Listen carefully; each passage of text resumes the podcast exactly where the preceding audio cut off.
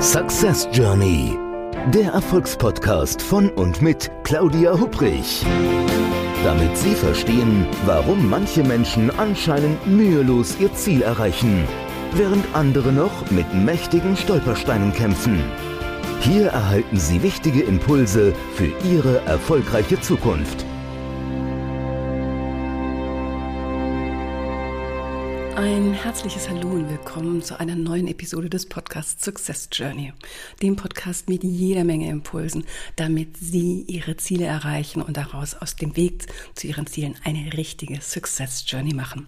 Mein Name ist Claudia Hupprich und ich freue mich, dass Sie heute wieder mit dabei sind. Kennen Sie das so? wenn wir so in manchen, in so bestimmten Situationen so reagieren, also eben so, wie wir es tun, obwohl wir doch eigentlich wissen, dass wir uns ganz anders verhalten sollten. Also mir passiert das manchmal, dass ich so rückblickend denke, so, Mensch, Claudia, warum hast du das jetzt getan? Oder warum hast du das und das eben nicht getan? Oder das so getan, wie du es getan hast? Möglicherweise reagiert man in so einer Situation, weil jemand einen verbalen Köder gelegt hat. Darüber habe ich vor ähm, drei Episoden zurück schon mal erzählt. Ähm, da geht es um das Dramadreieck und dass Menschen manchmal verbale Köder legen und wie man eigentlich damit umgehen sollte am besten. So, aber es gibt auch Situationen, das hat nichts mit dem Dramadreieck und mit verbalen Ködern zu tun. Und wir verhalten uns dann trotzdem irgendwie, naja, irgendwie schräg. Also wir wählen eine Verhaltensstrategie, die dem jeweiligen Kontext und jetzt auch in Bezug auf unsere Ziele, also diese Verhaltensstrategie, die ist entweder fragwürdig oder definitiv unangemessen. Also, kennen Sie sowas? Als ich über das Dramadreieck erzählt habe und ähm, das Modell in Bezug auf Täter, Opfer und Retter, da habe ich auch erzählt, woher das kommt. Nämlich, das kommt aus der sogenannten Transaktionsanalyse und wurde von Eric Byrne begründet. Das ist ein hilfreiches Erklärungsmodell. Und aus genau der gleichen Transaktionsanalyse, da kommt auch das Modell, was ich Ihnen heute ein bisschen näher bringen möchte. Und ich finde, es ist wirklich ein wunderbares Modell, um, ja, ich sag mal, schräges menschliches Verhalten ein bisschen besser zu beleuchten und zu erklären. Also in der Transaktionsanalyse, da kennt man insgesamt drei verschiedene sogenannte Ich-Zustände. Also Ich-Zustände, über die man als Erwachsener verfügt. So, so, so ein Ist-Zustand ist etwas, in dem man quasi agiert, in dem man ist und äh, in dem man, je nachdem, welchen Ist-Zustand man gerade wählt, und man kann eben das genau, darum geht's, man kann diesen Ist-Zustand wählen, in dem man sich befindet, da agiert man ganz unterschiedlich. Also einer dieser Zustand, Zustände ist das sogenannte Erwachsenen-Ich. Und ähm, in diesem emotionalen Zustand, ja, da gehen wir mit unserer Welt recht rational um. Also wir nehmen Informationen aus unserem Umfeld auf, ähm, wir analysieren diese, wir agieren ja effizient sowie auch sachlich und wir fühlen uns insgesamt ruhig und ausgeglichen. Also klingt so, als wenn das eigentlich so, so ein Zielzustand sein sollte. Dann gibt es noch einen zweiten Zustand neben dem Erwachsenen-Ich, nämlich das sogenannte Kind-Ich. Ja, und in diesem Kind-Ich, ja, da fühlen und handeln und denken wir, naja, eher, ebenso eher wie früher, als wir tatsächlich kleiner waren. Und äh, in diesem Zustand, da ist die Komponente des Fühlens vor allem sehr ausgeprägt. Und je nachdem, worum es geht in diesem Kontext, da agieren wir ganz unterschiedlich. Also wir können in einem Kind-Ich können wir sehr ängstlich sein oder vielleicht auch trotzig, anlehnungsbedürftig. Wir blödeln herum, sind ausgelassen oder angepasst und gehorsam. Und an sich ist das erstmal gar nicht schlecht, sondern es geht immer darum, ist es, oder die Frage, ist es angemessen in einem Kontext? Tut es einem selber gut und auch tut es der Umgebung Umgebung gut. So, und der dritte Zustand ist das sogenannte Eltern-Ich. Und in dieser emotionalen Welt, da, da denken und handeln, fühlen wir so, wie wir es bei unseren Eltern erlebt haben oder wie generell Eltern eben entsprechend auch agieren. Also in dieser elterngeprägten Vorstellungswelt, da kann man sehr fürsorglich und liebevoll sein, aber auch mitunter sehr streng oder ungehalten oder auch zornig. Und das Spannende finde ich ist an diesen drei Zuständen, diesem Erwachsenen-Ich, Kind-Ich und Eltern-Ich, dass wir wirklich jeder von uns über diese drei Zustände verfügt. Und Die meisten Menschen befinden sich auch nicht ausschließlich nur in einem Zustand, sondern je nach dem Kontext, je nach der entsprechenden Situation, wählen sie das eine, den einen Zustand oder den anderen. Also wir benutzen eigentlich tagtäglich im Umgang mit anderen Menschen diese Zustände, aber auch, ganz wichtig jetzt, nicht nur in der Interaktion mit anderen Menschen, sondern auch im inneren Dialog. Also in dem, was wir uns entsprechend selber innerlich so alles tagtäglich sagen. Beobachten Sie doch einmal, in welchem dieser drei Ich-Zustände Sie mit anderen Menschen kommunizieren. Also mit wem kommunizieren Sie zum Beispiel im Erwachsenen-Ich? Oder mit wem eher nicht? Wie sieht's aus, wenn Sie zum Beispiel mit einer Ihrer Vorgesetzten oder Ihrem Chef sprechen? Befinden Sie sich dann im Eltern-Ich? Wenn Ihre Kollegin Sie nervt, sind Sie dann im Erwachsenen-Ich? Oder eher nicht? Und wann hören Sie im inneren Dialog? die Stimme des Eltern-Ichs oder die des Kind-Ichs und vor allem in welchen Situationen.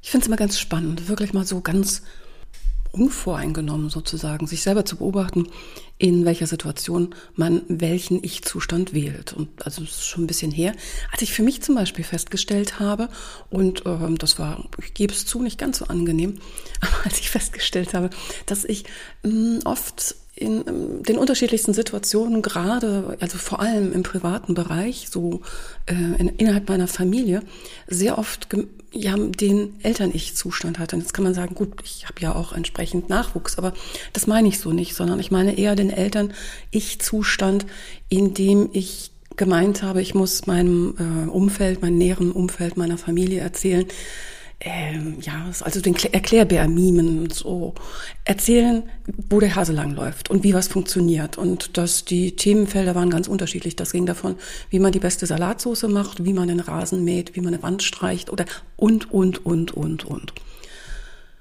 Das muss doch nicht sein. Und das ist ja auch irgendwie fürs Umfeld, das ist ja nervig, wenn man so einen Besserwisser in den eigenen Reihen hat.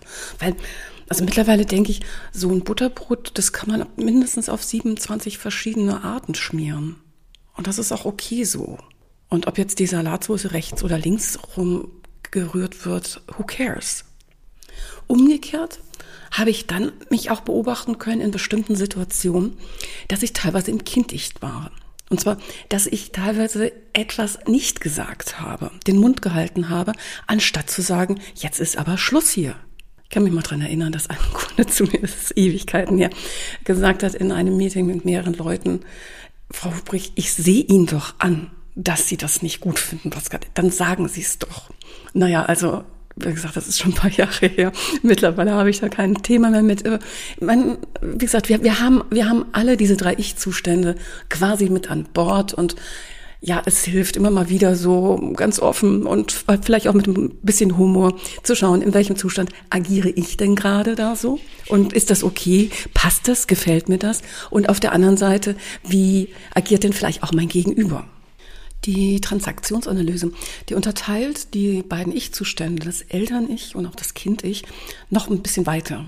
Und schauen wir uns das einfach nochmal an, denn es gibt bei den beiden ähm, Eltern-Ich und Kind-Ich, da gibt es jeweils noch zwei sehr unterschiedliche Ausprägungen, die auch äh, ganz unterschiedlich in der Interaktion gerade mit anderen Menschen sind.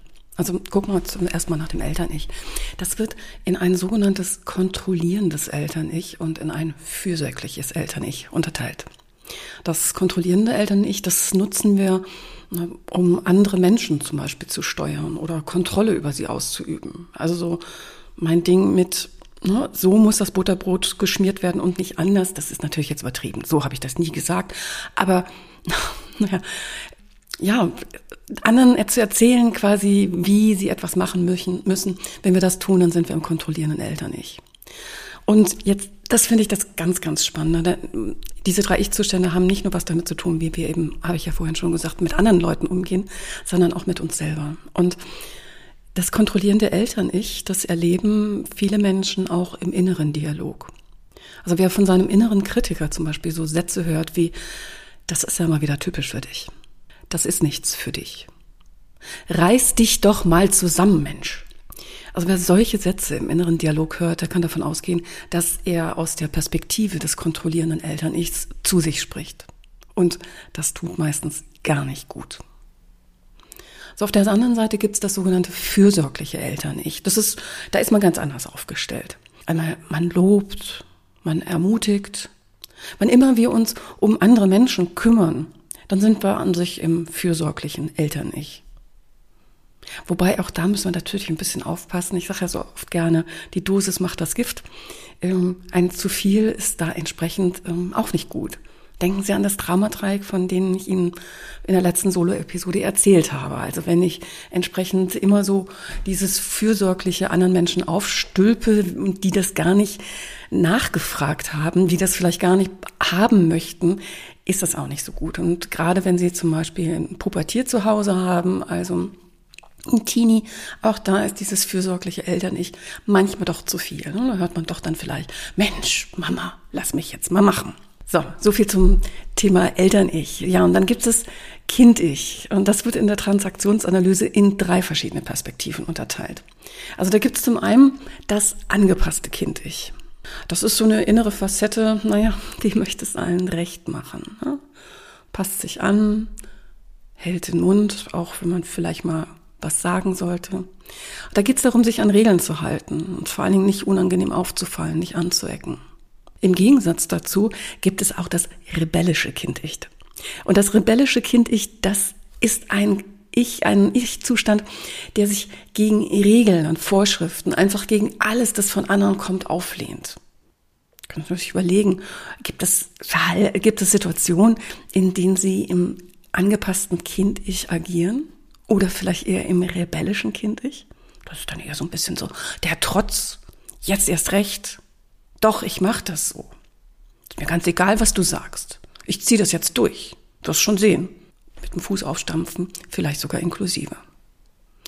Ja, und dann gibt es noch das sogenannte freie Kind-Ich. Das ist so, das orientiert sich daran, was, ja, was man, was im Moment gerade Spaß macht. Und das kümmert sich irgendwie ganz, ganz wenig um Regeln oder Anforderungen. Das ist ein bisschen Pipi Langstrumpf mäßig. Ich mache mir die Welt, wie sie mir gefällt auch nicht schlecht. Hängt halt immer vom Kontext ab, von der jeweiligen Situation. Dieses freie Kind-Ich, das besitzt allerdings auch nur eine geringe Frustrationstoleranz. Es hat wenig Ausdauer und überlässt unliebsame Aufgaben lieber anderen. Jetzt ist die Frage, also welcher dieser Zustände, dieser präferierten Ich-Zustände, also sprich der Zustand, den Sie einnehmen, welcher ist denn der richtige? Welcher ist gut? Die Antwort, die ist ganz einfach der Zustand, der zu ihnen passt und der jeweiligen Situation eben spricht im entsprechenden Kontext angemessen ist. Also da gibt's kein wirklich gut oder schlecht. Jeder Mensch hat nach dem Modell der Transaktionsanalyse wirklich alle sechs Ich-Zustände in sich. Aber in unterschiedlichen Ausprägungen. Das bedeutet, dass es bestimmte Ich-Zustände gibt, die bei einem Menschen ausgeprägter sind als andere. Also wo man quasi eher, die man eher gerne annimmt oder die einfach die, in denen man gewohnter quasi agiert. So, wenn Sie wissen möchten, na, in welchen, welcher dieser Ich-Zustände bei Ihnen ausgeprägter ist als die anderen, dann können Sie das mit einer kleinen Übung machen. Das geht ganz einfach. Sie brauchen einfach nur ein Blatt Papier und darauf zeichnen Sie eine Tabelle mit sechs Spalten und nur einer Zeile. Aber die sollte ein bisschen höher sein, die Zeile. So, sechs Spalten, eine Zeile. Und jeder dieser Spalten steht für einen Ich-Zustand. Also erstens für das kontrollierende Eltern-Ich. Zweitens das fürsorgliche Eltern-Ich. Drittens das, äh, das Erwachsenen-Ich. Viertens das angepasste Kind-Ich. Fünftens das rebellische Kind-Ich. Und das freie Kind-Ich. Also sechs Spalten.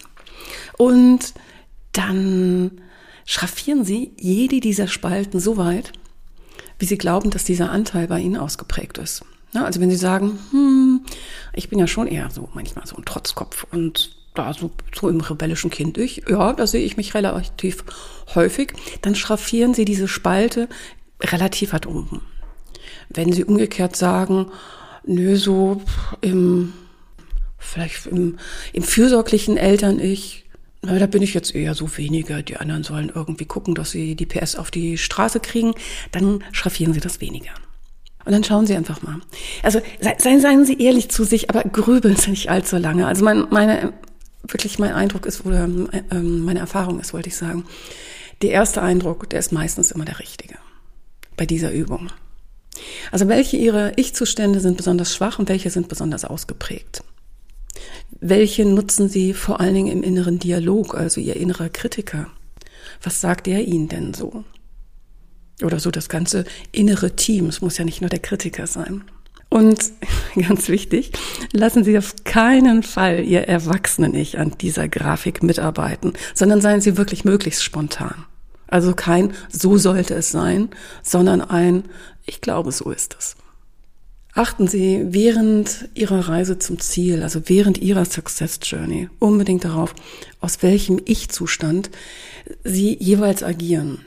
Und fragen Sie sich einfach, ob dieser Zustand der jeweiligen Situation und im Kontext wirklich angemessen ist. Wertschätzen Sie den agierenden Elternteil genau in den Situationen, in denen es Ihnen gut tut aber seien Sie sich auch bewusst, wenn der Elternteil auf Ihrer Success Journey die jeweilige aktuelle Reiseetappe kapern oder Sie gänzlich am Loslegen hindern möchte, dann überprüfen Sie die Situation besser, schreiten Sie sofort ein. Ne? Also wenn Sie sowas hören im inneren Dialog, oh, du müsstest noch dies machen und das machen und das, nein, das kannst du nicht, wer weiß, ob das, das könnte doch schief gehen, was sagen die anderen, ähm, du hast die ganzen Risiken irgendwo noch nicht betrachtet, du musst vielleicht noch mal dein Buch dazu lesen, bevor du mit äh, der und der Sache entsprechend startest. Oder du brauchst noch ein Seminar, du kannst nicht, Sie kennen sowas vielleicht. Dann schauen Sie da ganz kritisch hin, in welchem Ich-Zustand Sie da wirklich sind. Nehmen Sie Ihr inneres Kind auch mit an Bord auf Ihrer Success Journey. Na klar. Aber geben Sie ihm bitte die Rolle, die ihm gebührt. Ihr inneres Kind, das gehört weder ans Steuer, noch in die Kombüse, noch ganz oben im Ausguck. Da sollten die Erwachsenenteile hin. Geben Sie Ihrem inneren Kind-Ich auf Ihrer Success Journey den Platz, von dem Sie beide das Gefühl haben, dass dieser Platz genau der richtige ist.